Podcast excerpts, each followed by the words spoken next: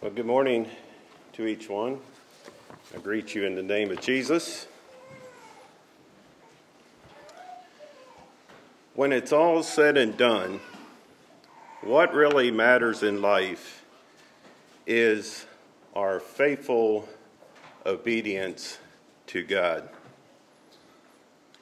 When it's all said and done, what really matters in life is our faithful obedience to God. The rest is just details. Now, we could almost call for a closing song, but we won't. Someone once said that the opening remarks of a sermon and the closing remarks are the ones that folks remember. And so, what I just said is not necessarily what we plan to speak about this morning, but it's something that I want you to remember. That when it's all said and done, what really matters in life is our faithful obedience to God. The rest is just details. For a message I invite you to Matthew chapter 5.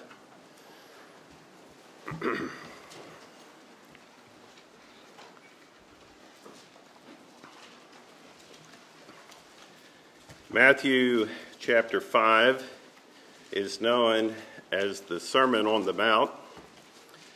Jesus gave this sermon on a hillside near Capernaum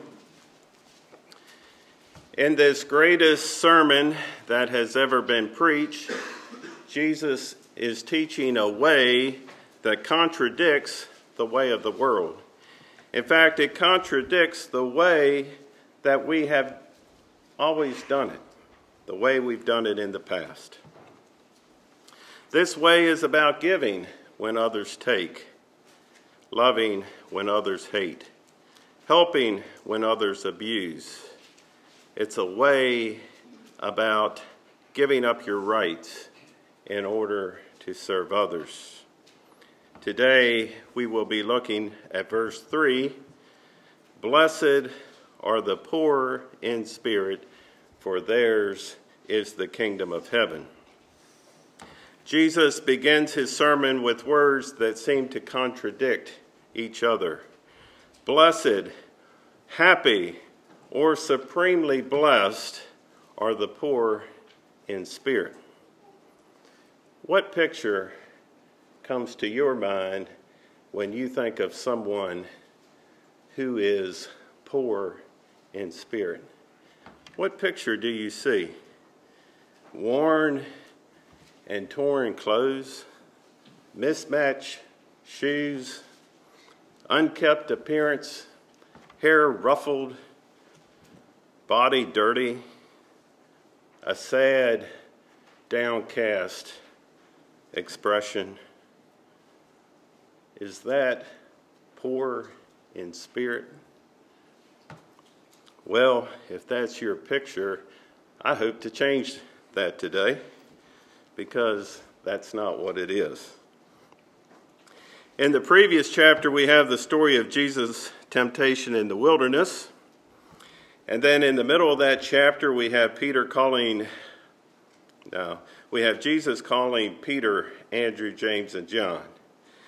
And then Matthew 4:23 if you want to just look back there, if you're there at Matthew 5, just go back to 4:23 and it shows what's happening and Jesus went about all Galilee, teaching in their synagogues, preaching the gospel of the kingdom and healing all kinds of sicknesses and all kinds of disease among the people.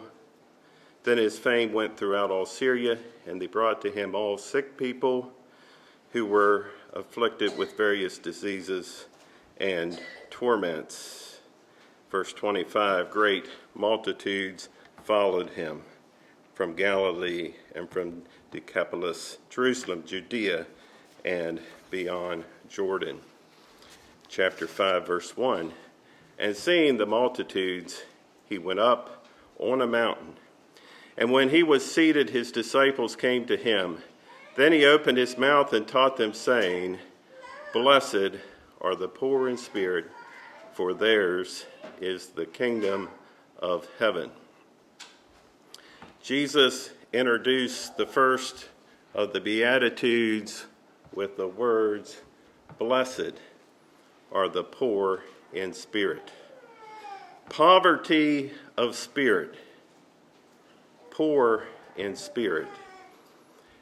You know, this is certainly not a quality that comes natural, that comes naturally to us, and it's certainly not a quality that is esteemed in our world today. Our culture emphasizes and appreciates things like self reliance, self confidence, self expression.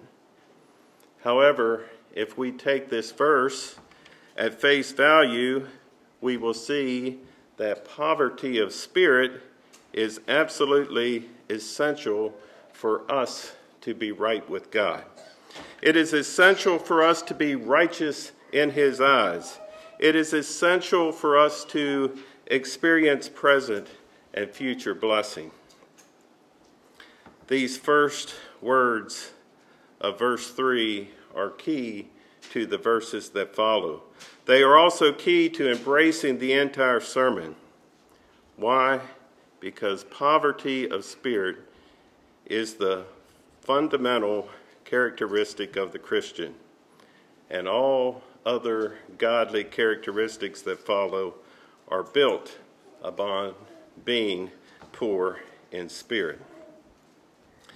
And so today we will begin by looking first at what poor in spirit is not. So we'll start with that. So the first one I have is poor in spirit is not self righteousness. You can turn to Luke chapter 18. I'd like to read 9 through 14.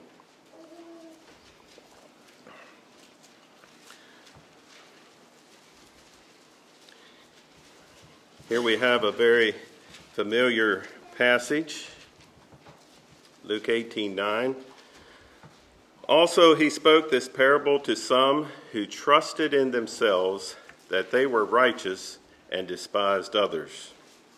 Two men went up to the temple to pray, a Pharisee and the other a tax collector.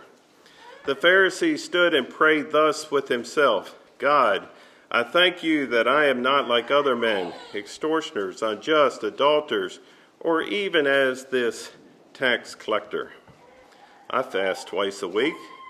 I give tithes of all that I possess. And the tax collector, standing afar off, would not as much as raise his eyes to heaven, but beat his breast, saying, God, be merciful to me, a sinner. I tell you, this man went down to his house justified rather than the other. For everyone who is for everyone who exalts himself will be humbled, and he who humbles himself will be exalted. Verse 9 shows us what poor in spirit is not. People here were trusting in themselves and priding in their own righteousness. These folks had an attitude of righteousness which naturally made them despise others. Poor in spirit is not self righteous. Poor in spirit does not despise. Poor in spirit welcomes. Poor in spirit says, Come on in, be part of us, fellowship with us. We want you here.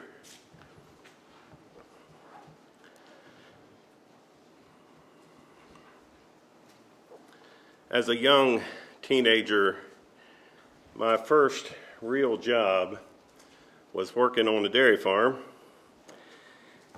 And on that farm roamed a flock of peafowl. They were not confined, they roamed around the farm wherever they so pleased. And every spring, about this time of the year, the male birds, the peacocks, would strut they would find an open spot on the farm and they would get at one spot and they would just strut for hours on end. They would blow up that tail of beautiful feathers, and along with the strutting, they would holler a loud, obnoxious peacock noise, which I will not try to demonstrate. But i I found it interesting how obsessed these birds became with themselves. They loved to see their reflection. They would pace back and forth in front of a chrome bumper, just back and forth, because they could see their reflection in that chrome. And worse yet, they would get up on the hood of a vehicle and just to see their reflection in the windshield, and then they strut.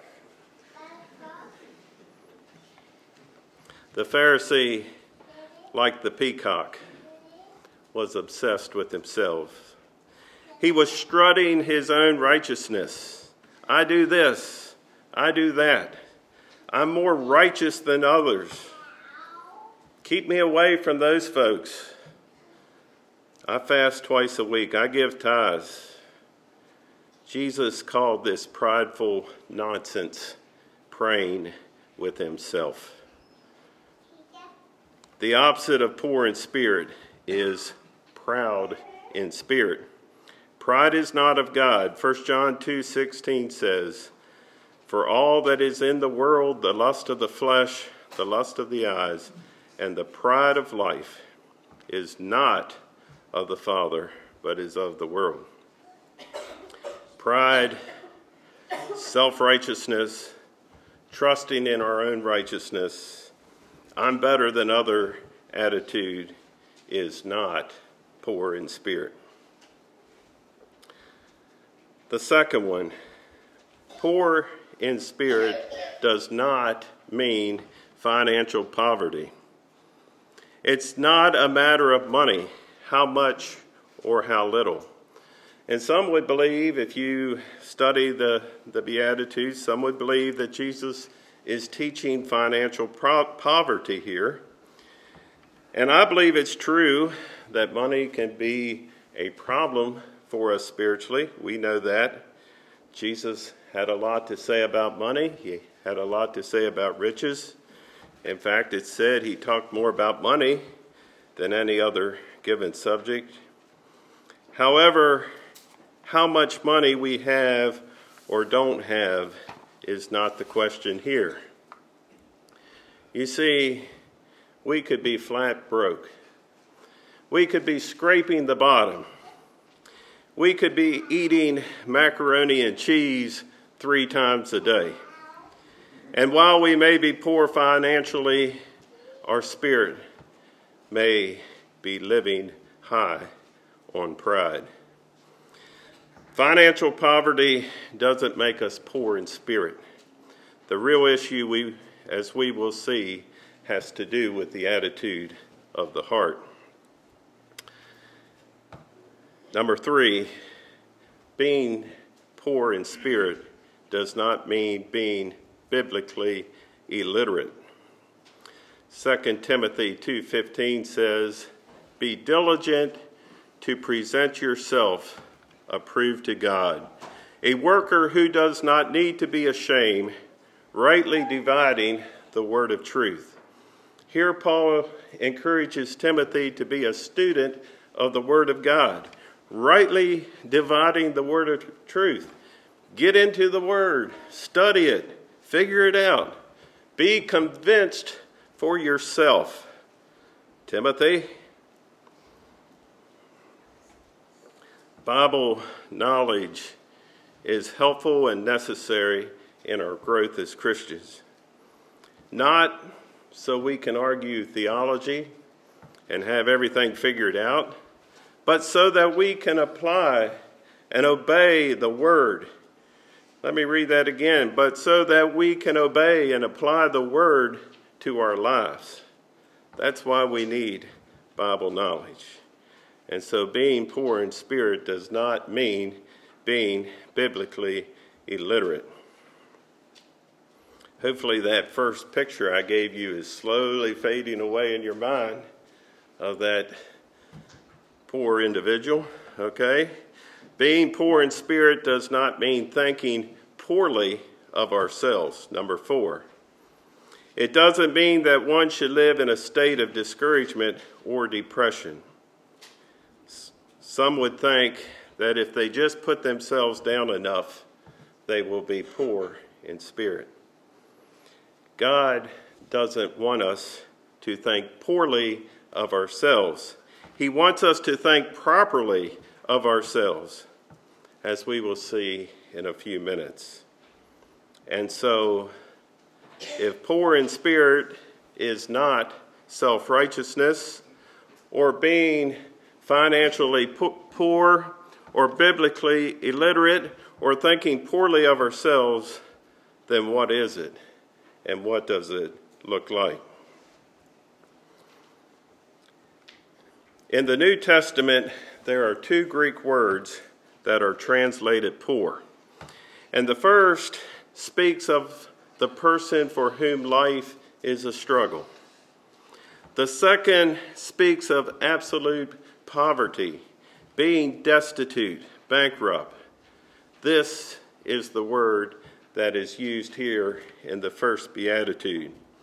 And so to be poor in spirit means that we are spiritually bankrupt before God.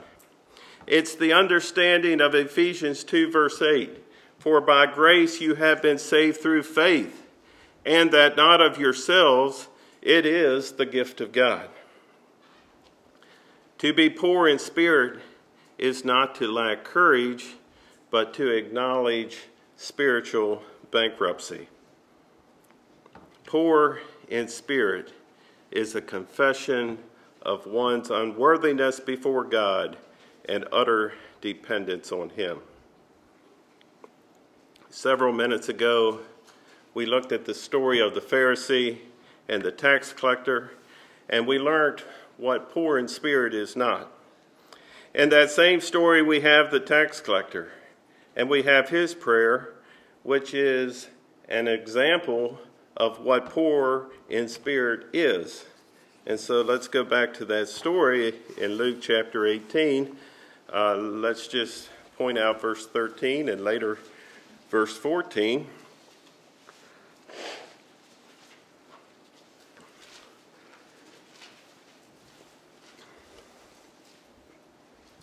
Luke 8:13 And the tax collector standing afar off would not so much as raise his eyes to heaven but beat his breast saying God be merciful to me a sinner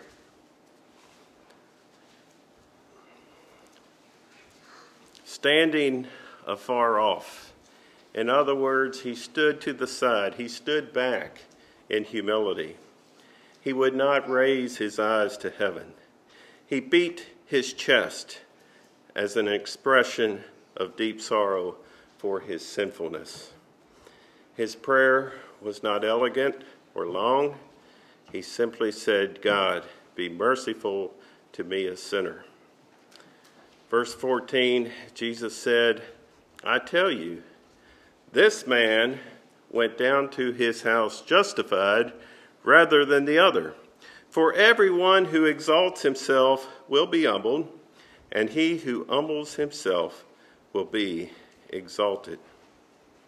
The man went home justified, just as if he had never sinned, not because of the right things that he had done, but because he had the right heart.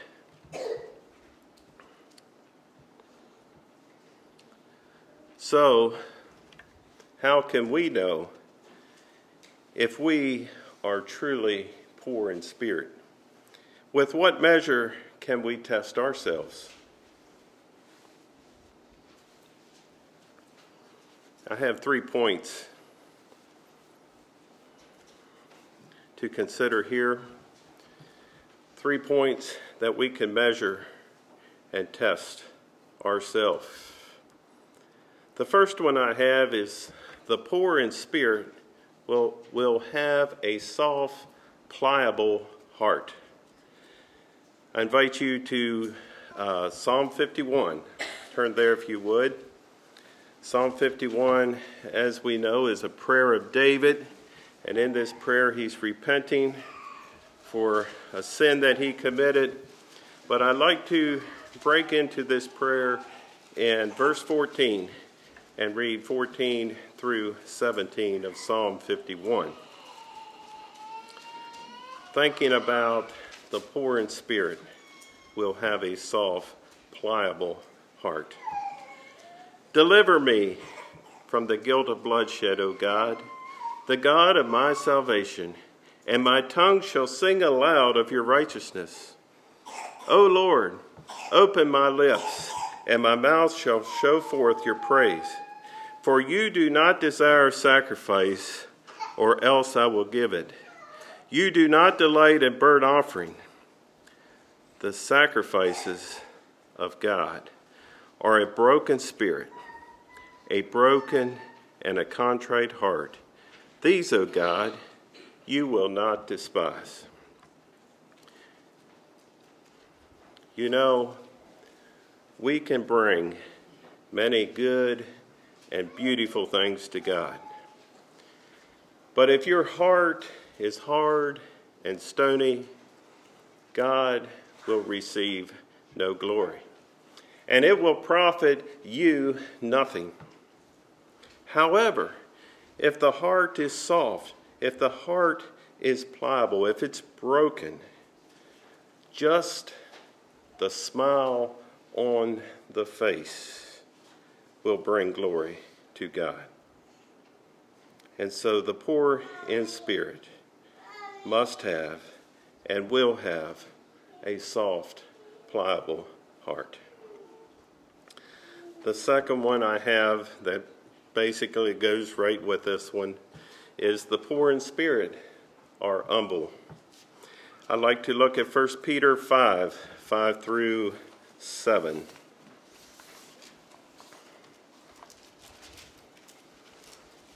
And again, we're thinking about how can we know if we are truly poor in spirit? 1 Peter 5, verse 5. Likewise, you younger people, submit yourselves to your elders. Yes, all of you be submissive to one another, and be clothed with humility. For God resists the proud, but gives grace to the humble. Therefore, humble yourselves under the mighty hand of God, that he may exalt you in due time, casting all your care upon him, for he cares for you. When I read these verses, I think of the words of Pablo Yoder in a message that I heard him preach years ago. Pablo Yoder said, We can humble ourselves, or we can let God do it for us. Pablo highly recommend humbling ourselves.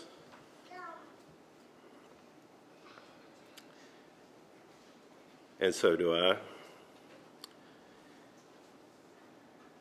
Be clothed with humility. And that be clothed has the thought of being wrapped up. Let it surround you. Let it just clothed. Plenty of it. For God resists the proud. And that word resist means he's against or opposed to pride. You know, pride says, Look at me and what I can do. Humility says, I can do all things through Christ who strengthens me. Pride makes us look around and compare ourselves among ourselves, which the Bible says is not wise. But we do it anyhow. That's pride. Humility causes us to compare ourselves with God. Humility says, Search me, O God, and try my heart. Pride is subtle. You know, it's even possible to become proud of our. Let me start over. It's even possible to become proud of our humility. That's possible. We can so easily become like the Sunday school teacher who told the story of the Pharisee and the tax collector. And after telling that story, she said, Children, let's bow our heads and thank God that we are not like the Pharisee. It's possible. Pride is so subtle. Isaiah 57 15 says, For thus says the Holy, the High and Lofty One, who inhabits eternity, whose name is holy. I dwell in the high and holy place with him who has a contrite and humble spirit, to revive the spirit of the humble and to revive the heart of the contrite one.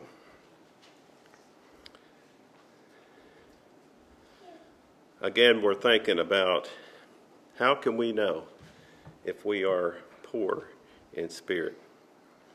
The third point I have is the poor in spirit are dependent on God.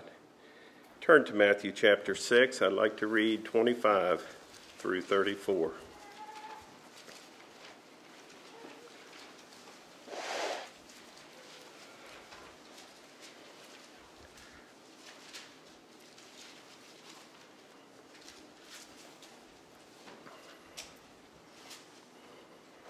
Matthew 6, verse 25. Therefore, I say to you, do not worry about your life, what you will eat, or what you will drink, nor about your body, what you will put on. Is not life more than food, and the body more than clothing?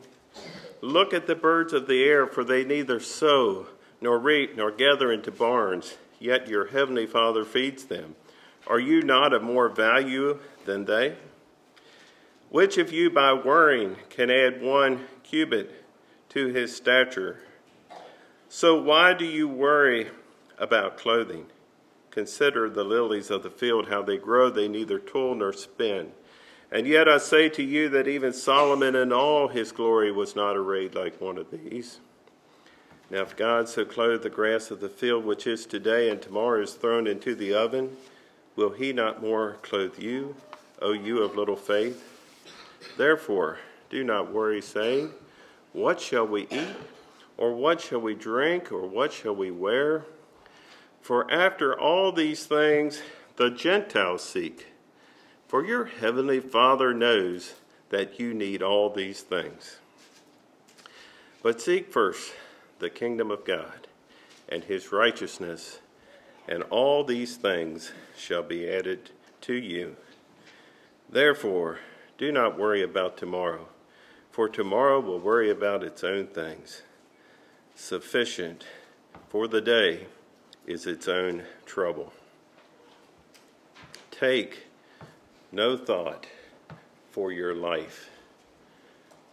What does that mean to you this morning? How do you see that? How do you apply that? You know, we live in a day when we worry more about what we will eat than if we will eat.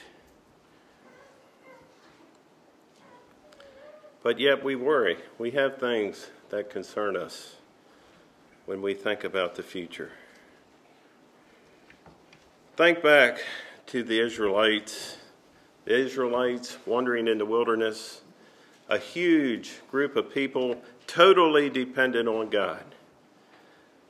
They depended on God each day for food. They depended on God each day for water. They depended on God each day for protection. They had no choice but to take one day at a time. And you know, we're not the Israelites but it's the same for us. That's all we can do is really take one day at a time. Take no thought for your life. Like the Israelites, we must look to God for our daily spiritual and physical needs. And I'm preaching to myself this morning, and I hope you all are listening. Seek first the kingdom of God and his righteousness, and all these things shall be added to you. And so, how do I know if I am poor in spirit? The poor in spirit will first have a soft, pliable heart. The poor in spirit are humble. The poor in spirit are dependent on God. Today, we have looked at possibly one of the greatest paradox in Scripture. Happy, blessed, supremely blessed are the poor in spirit, those with a soft, humble, pliable heart. Humble people are happy people. Humble people are content people. Humble people are so happy eating their grass to notice if the grass is greener on the other side. You can think about that one. The promise to the humble is the kingdom of God. What does the promised kingdom of God include? I believe it's everything that is found in Jesus Christ, including all future blessing. That is the promise to those who are poor in spirit. The kingdom of God is theirs.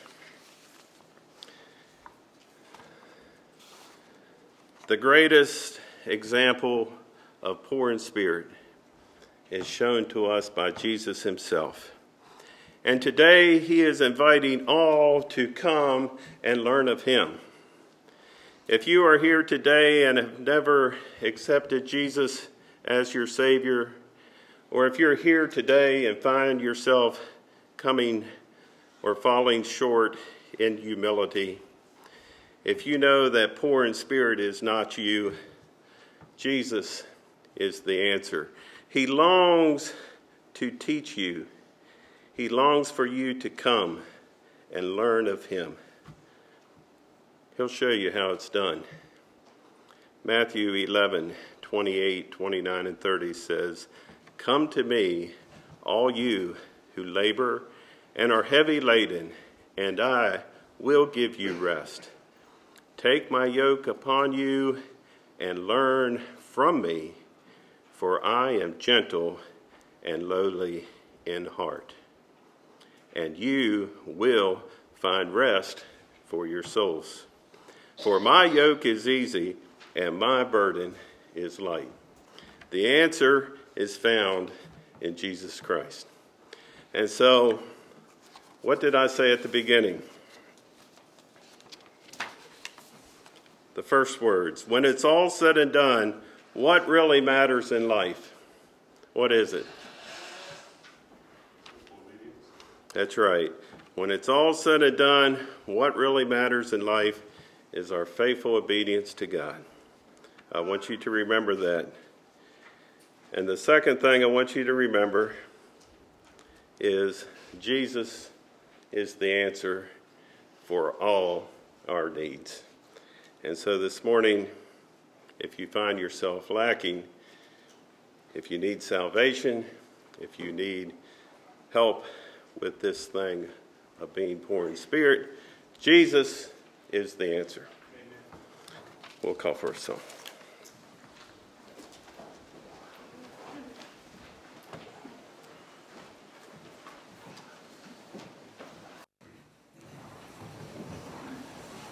Number 356.